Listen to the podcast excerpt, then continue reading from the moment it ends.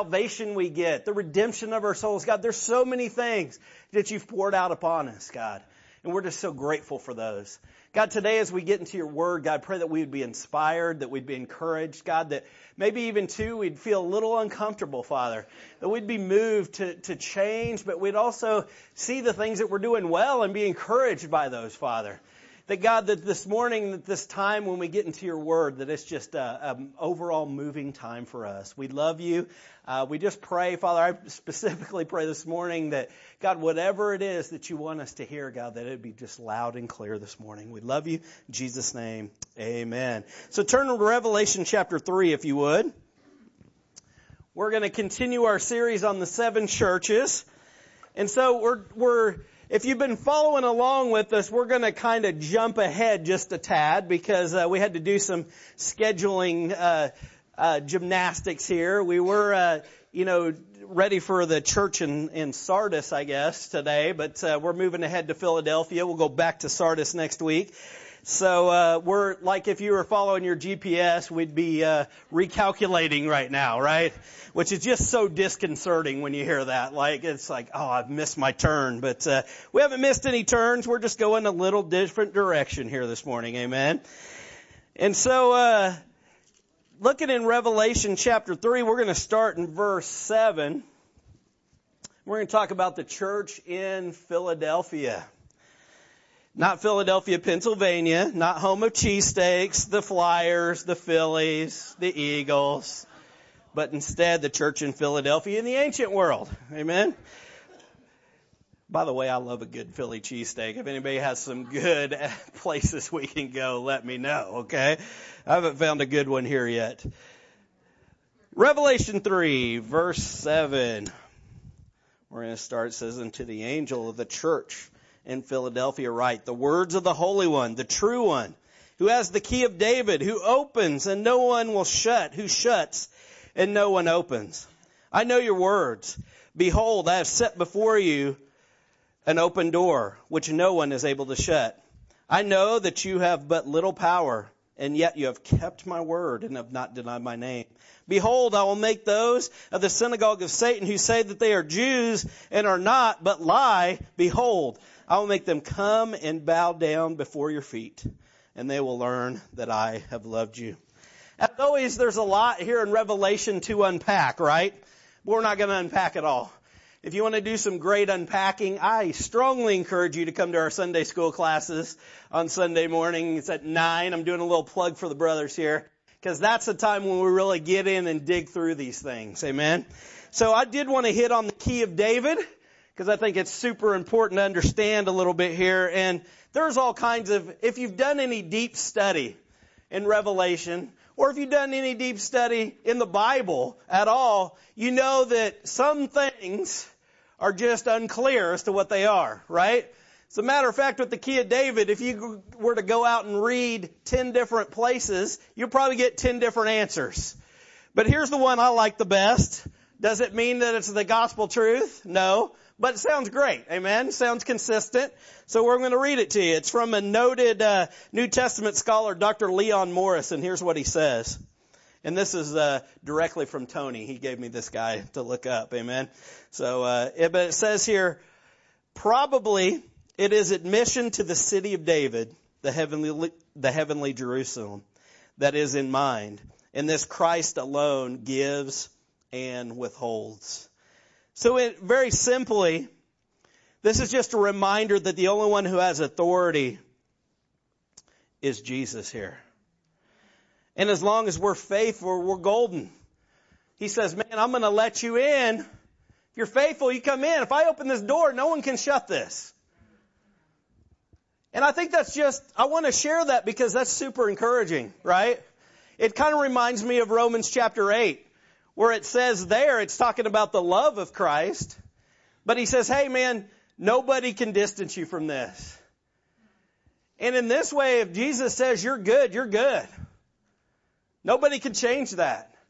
And that encourages me because if I'm in good with Jesus, I'm good to go. But then we move on to Revelation 3:10 and this is where I want to spend the lion's share of what we're talking about here this morning. If it goes back just a pinch.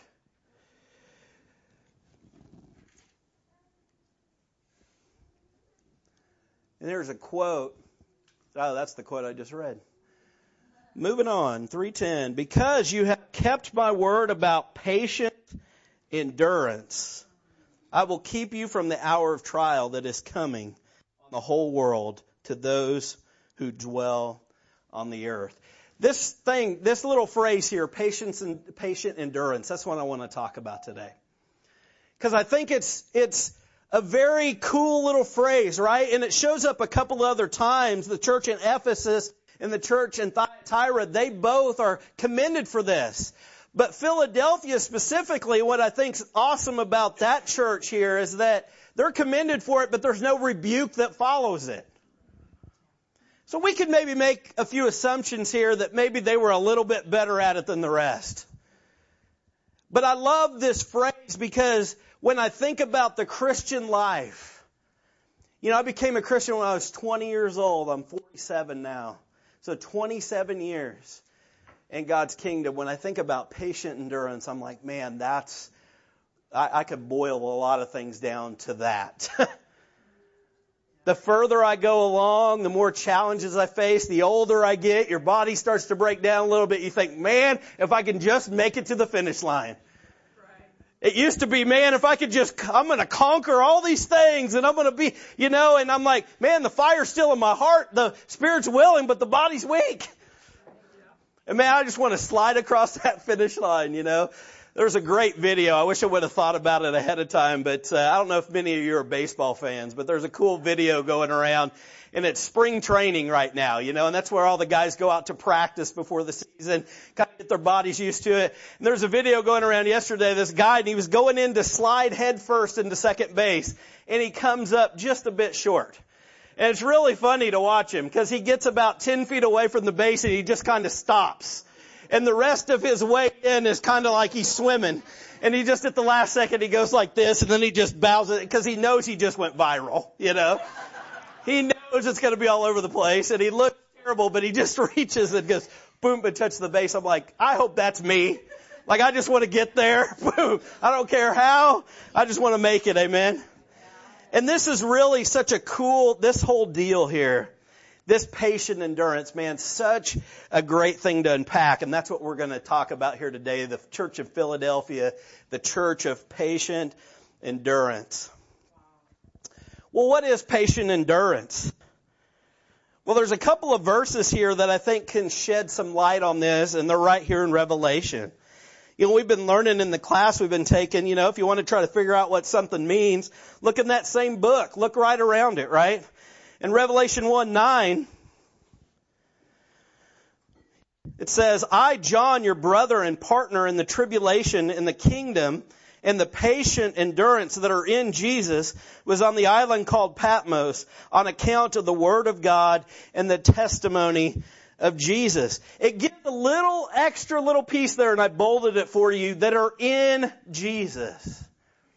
I think this is an important piece to the puzzle. This part in Jesus. This is the real stuff. This isn't something that just comes from you. You know, there's some of us who I would call us endurers. You know, we're just people that you just kind of, when, when bad times come, you just kind of bear down, right? And you just endure and you're just trying to get through all the time. You know, it's funny, my wife and I will have these weird interactions. I think we're both endurers by nature, right? And so one of us will come in and, and it'll be like, I've got a headache and my body hurts. And it's like, well, have you taken any ibuprofen? No. Why not? I don't know. Because we're just trying to endure, right? Take a little medicine, you'll feel better. But some of us are like that. We just try to get through. But there's a part of this that says, in Jesus. It's the strength of Jesus. So look at this. This gives us a little more insight even to the in Jesus part. Now I'm flipping back and forth here between translations in the ESV and the NET. It's all God's Word, amen. But some of the wording's just a little different and I think it sheds some light on things for us. So here in Revelation 14, and this is out of the NET, verse 12, it says, this requires the steadfast, or I put in there patient, means the same thing, endurance of the saints. those who obey God's commandments and hold to their faith in Jesus. Then I heard a word from heaven say, write this, blessed are the dead, those who die in the Lord from this moment on. Yes, says the Spirit, so they can rest from their hard work because their deeds will follow them. What do we learn here? Patience, endurance in Jesus. It's obeying God's commandments. It's holding to the faith. It's this kind of endurance that we're looking for. It's not just trying to get through something on your own power, but it's really, even in that endurance, we're still walking in the steps of Jesus. We're still obeying Him. We're still following His commands. I've got a little alarm going off on my phone, even though I silenced it. It means I'm done. Okay? Amen. Not done, not done yet. But it's in Jesus, right? This is such a key to the puzzle. This in Jesus. Walking in His ways, holding to His teachings, clothing ourselves with us. As I'm saying those words, you can think of scriptures that are jumping to mind, right? This walking in Jesus is what makes this patient endurance so powerful.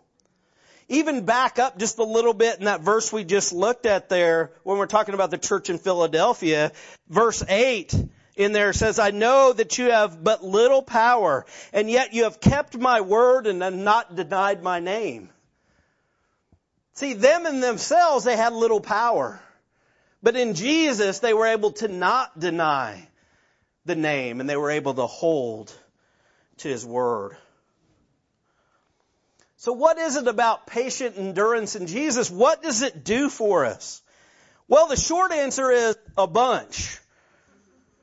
But the biggest one I think is this.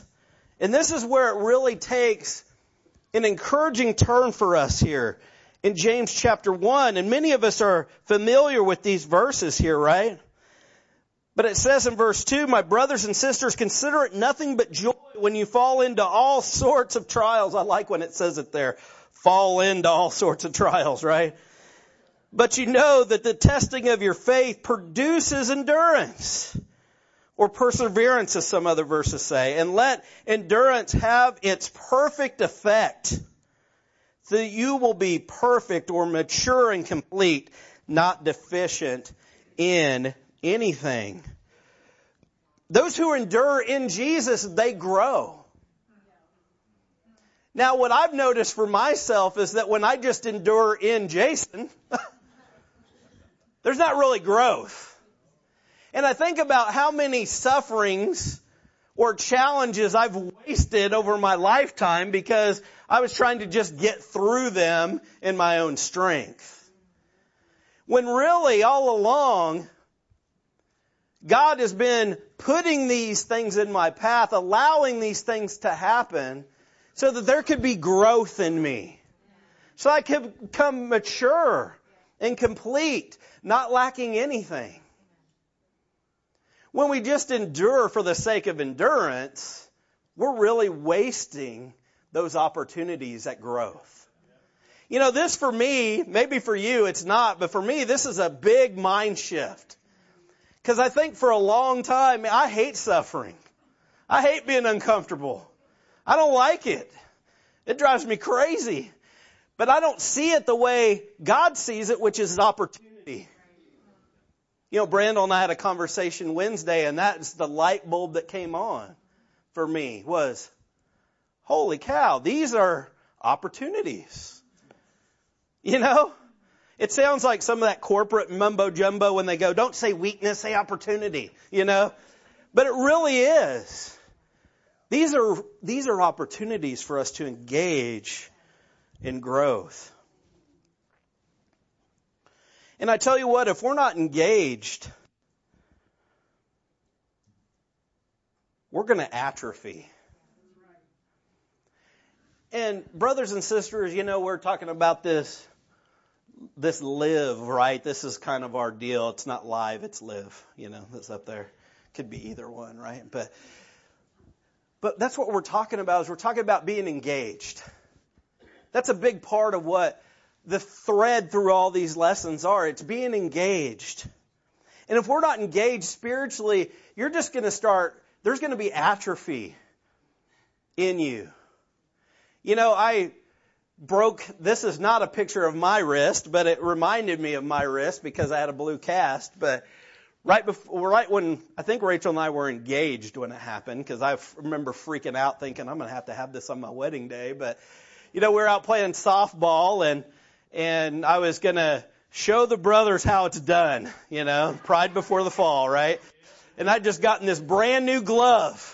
And I was thinking, man, I'm going to show them what's up, right? And I'm running and the ball is, it's like this sinking line drive and I run to catch it and my glove sticks in the ground and because it's new, it's super stiff.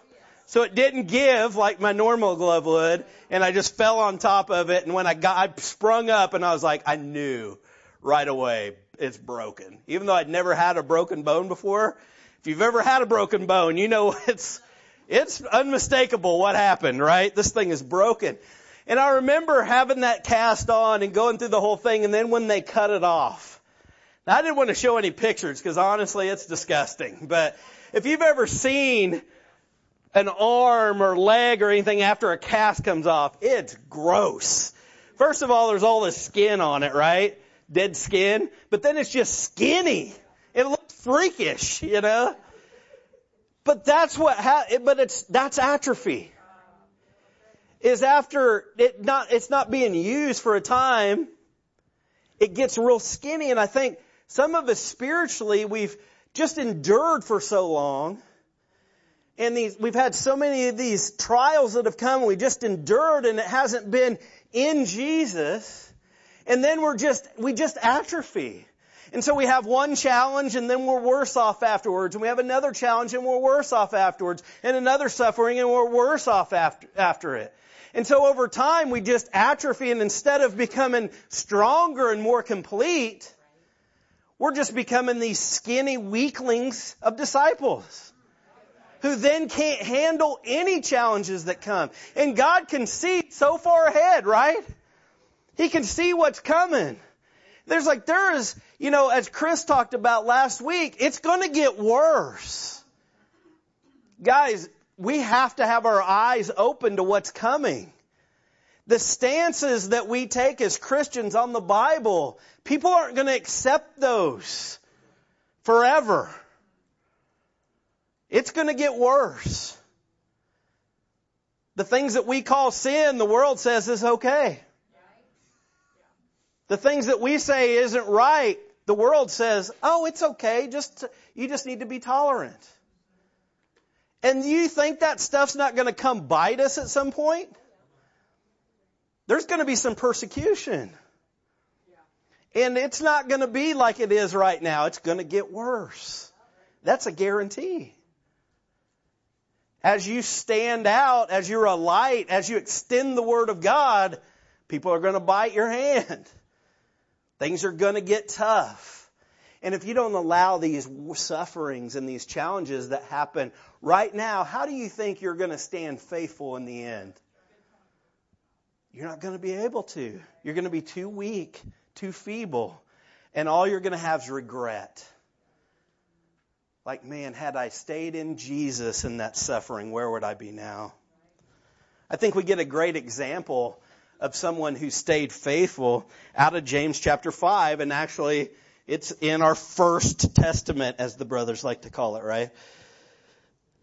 But we go back here, James chapter 5 verse 10. I love this. It says, as an example of suffering and patience, or this patient endurance, brothers and sisters, take the prophets who spoke in the Lord's name.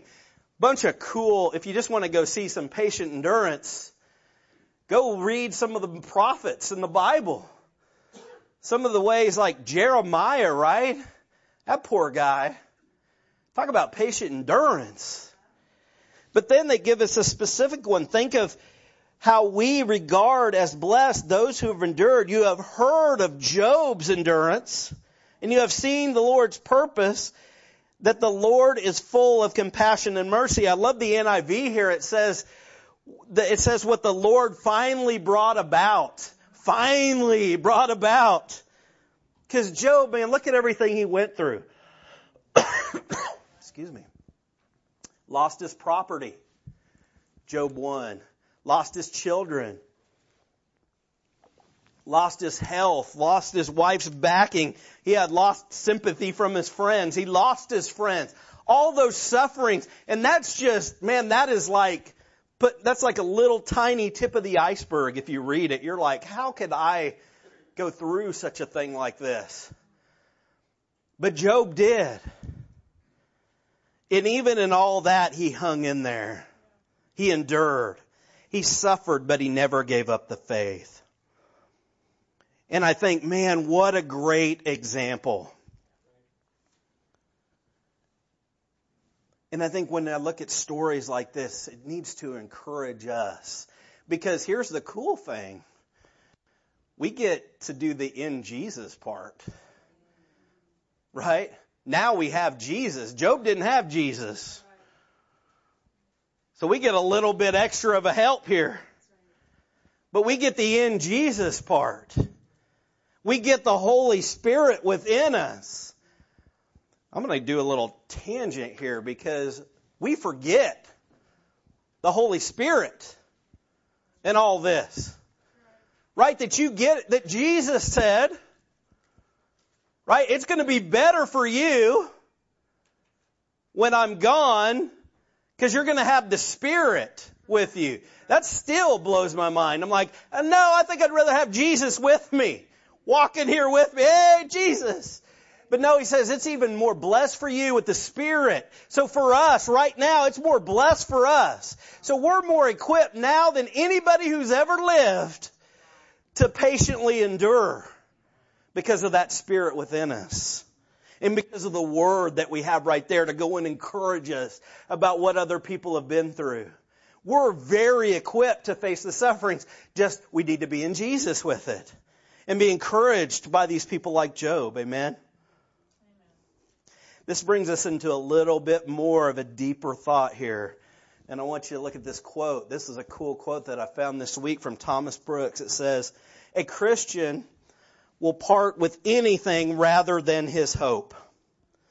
He knows that hope will keep the heart both from aching and breaking, from fainting and sinking. He knows that hope is a beam of God, a spark of glory that shall not extinguish it till the soul be filled with glory. You know, we all are, well, many of us are familiar with this scripture, right? Romans chapter 5, and you don't have to turn there. But this just reminds us of this cycle of hope. And hope is such a big part of patient endurance, and we'll get to that here in just a second. But therefore, since we have been declared righteous by faith, we have peace with God through our Lord Jesus Christ, through whom we have also obtained access into the grace in which we now stand. And we rejoice in the hope of God's glory. Not only this, but we also rejoice in sufferings, knowing that suffering produces endurance, and endurance character, and character hope, and hope does not disappoint us because the love of God has been poured out in our hearts through the Holy Spirit who was given to us. There's a cycle here with hope and endurance and character, and I love this. When we're really engaged in Jesus, in this patient endurance, there's a cool cycle that's created. Suffering produces endurance, right? Which produces character, which produces hope. And then when you're hopeful, you go back into suffering again, it just keeps building. This is a cycle you want to get into. Is that it just keeps growing. It doesn't just stop with hope. You get through suffering, you endure, you get character and hope, but then there's going to be more suffering. There just is because of our human condition. But when you grab, th- when you go through this and you engage in that cycle and you come out and there's hope, another suffering comes and you're like, okay, we can do this. And this is going to be cool. And it's going to be hard. It's going to be challenging. And I may cry. And I may like lay down on the couch for a day longer than I should have or whatever. But man, I'm just going to keep engaging. And I'm going to get stronger.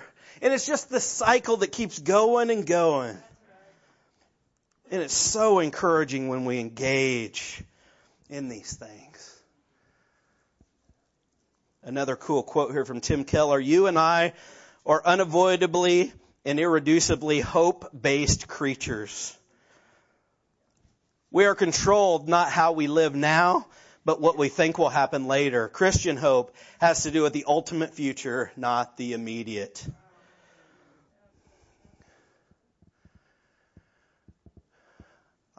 I want to talk about hope for a second because this is such a big piece of this. And when you talk about the patient endurance part of it, the patience part, that's where hope comes in. If you don't have hope, it's hard to be patiently enduring. And hope is so, it's so crazy how we say hope, the word, right? How we talk about it. We talk about it as almost like a Hail Mary, right? I'm just gonna throw that ball up and I hope he catches it. You know, I hope the Cardinals win the World Series this year.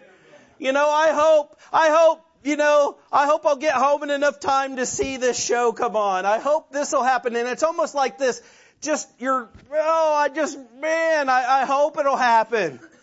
But hope in Christianity, hope from the Bible is ironclad, rock solid. It's happening.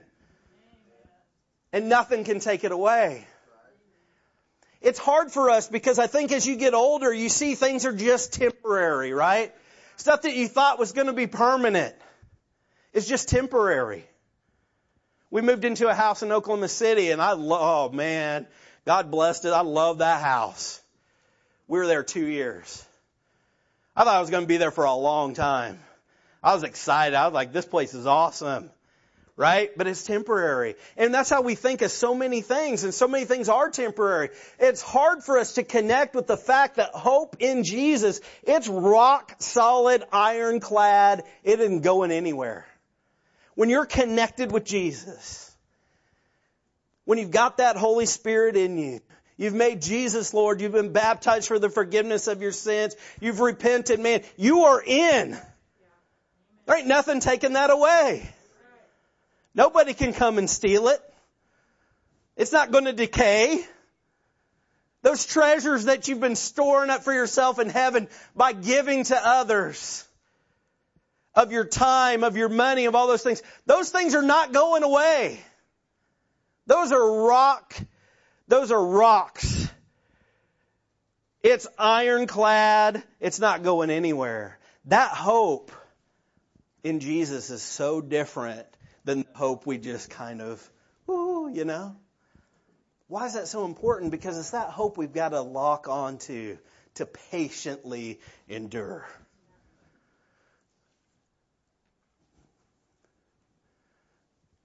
It's such a big part of it, of what we're talking about here, being in Jesus. we can't be patient in the midst of all these things without just being able to be reminded of what I, what is to come. Right? When I think about that, I'm like, man, I can't wait to be with God. And that makes it so much easier for me when I get in that mindset to go, this is all, all this stuff that's happening here, it's a means to an end. It's temporary. It'll be gone, but that that is permanent.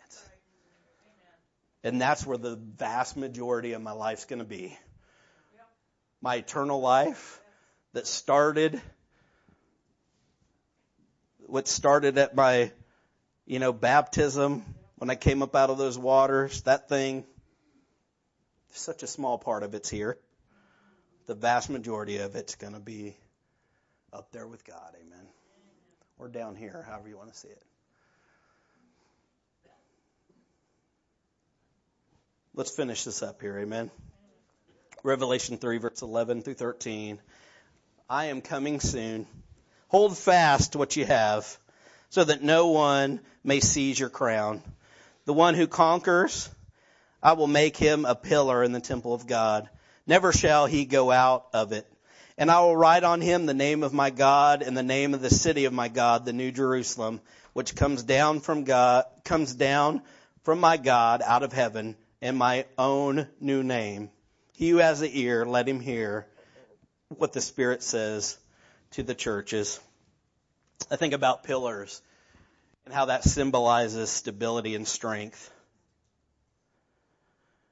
I think most of us, if we're in touch with where we're at, where it's tough to be strong, right?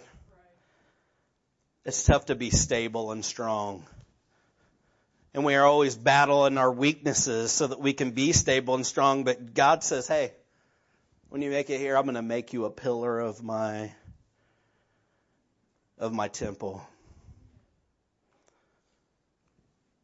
And then he says very simply as well, I'm just going to label you with my name. I love that. What do you write your name on? Stuff that's yours. There's all kinds of symbolism I'm sure we could get into here, but I like to try to keep it real simple here. God's just saying, man, you are mine. And I love that reminder at the end of all this, right? It's like, this is all, what is all this about? What is all this struggle and strife and fight? What is it all about? It's just, I just want to get you here to me. I want to make sure that you're going to be strong enough to face the things you're going to have to, str- to have to face in this broken world. Why? So you can get to me. So we can be together. So that my special possession will be in my hand. I love that. That's where we want to go, amen. That's where we want to get. I think it, when I think about this patient endurance, I want to give you one little question to write down. You know, we've been talking about following up here, right? From uh, Brandel's lesson on Wednesday night, we talked about we want to follow up. So I'm going to give it. I'm going to make it easy for you. Give you a question.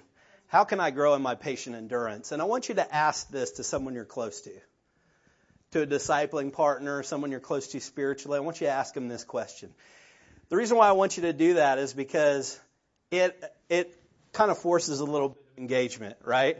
It's not just saying, here's what I'm going to grow in, but hopefully they're going to help you and you're going to help them and ask it to each other, you know? But I think it'll be some encouraging conversation, even after church here today. Amen? But right now, as we take communion together, I want you to consider that question, but I also want you to consider the ultimate example of patient endurance in Jesus. No one has endured so much as he, right? Not only did he go through great pain for us, but he can understand and sympathize with ours. And when I think about patient endurance, and I know that I have Jesus is not unable to sympathize with my weaknesses, that encourages me to be able to fight the good fight. Amen.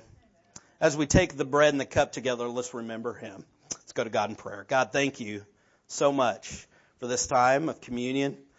Thank you to, that we can be reminded of the patient endurance that we can have in you.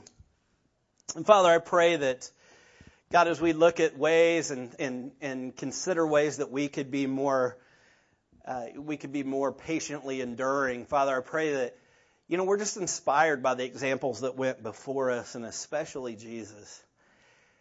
For the joy set before him, he endured the cross, scorning its shame, and sat down at the right hand of the throne of God. And the Bible says that we should consider him who endured such opposition from sinful men so that we will not grow weary and lose heart. And I pray in this time as we're taking the bread and the cup that remind us of his body that was broken and and his blood that was spilled that that God we would be we would consider him you know, and that it would help us to not grow weary and lose heart. We love you. We thank you for this time. In Jesus' name, amen.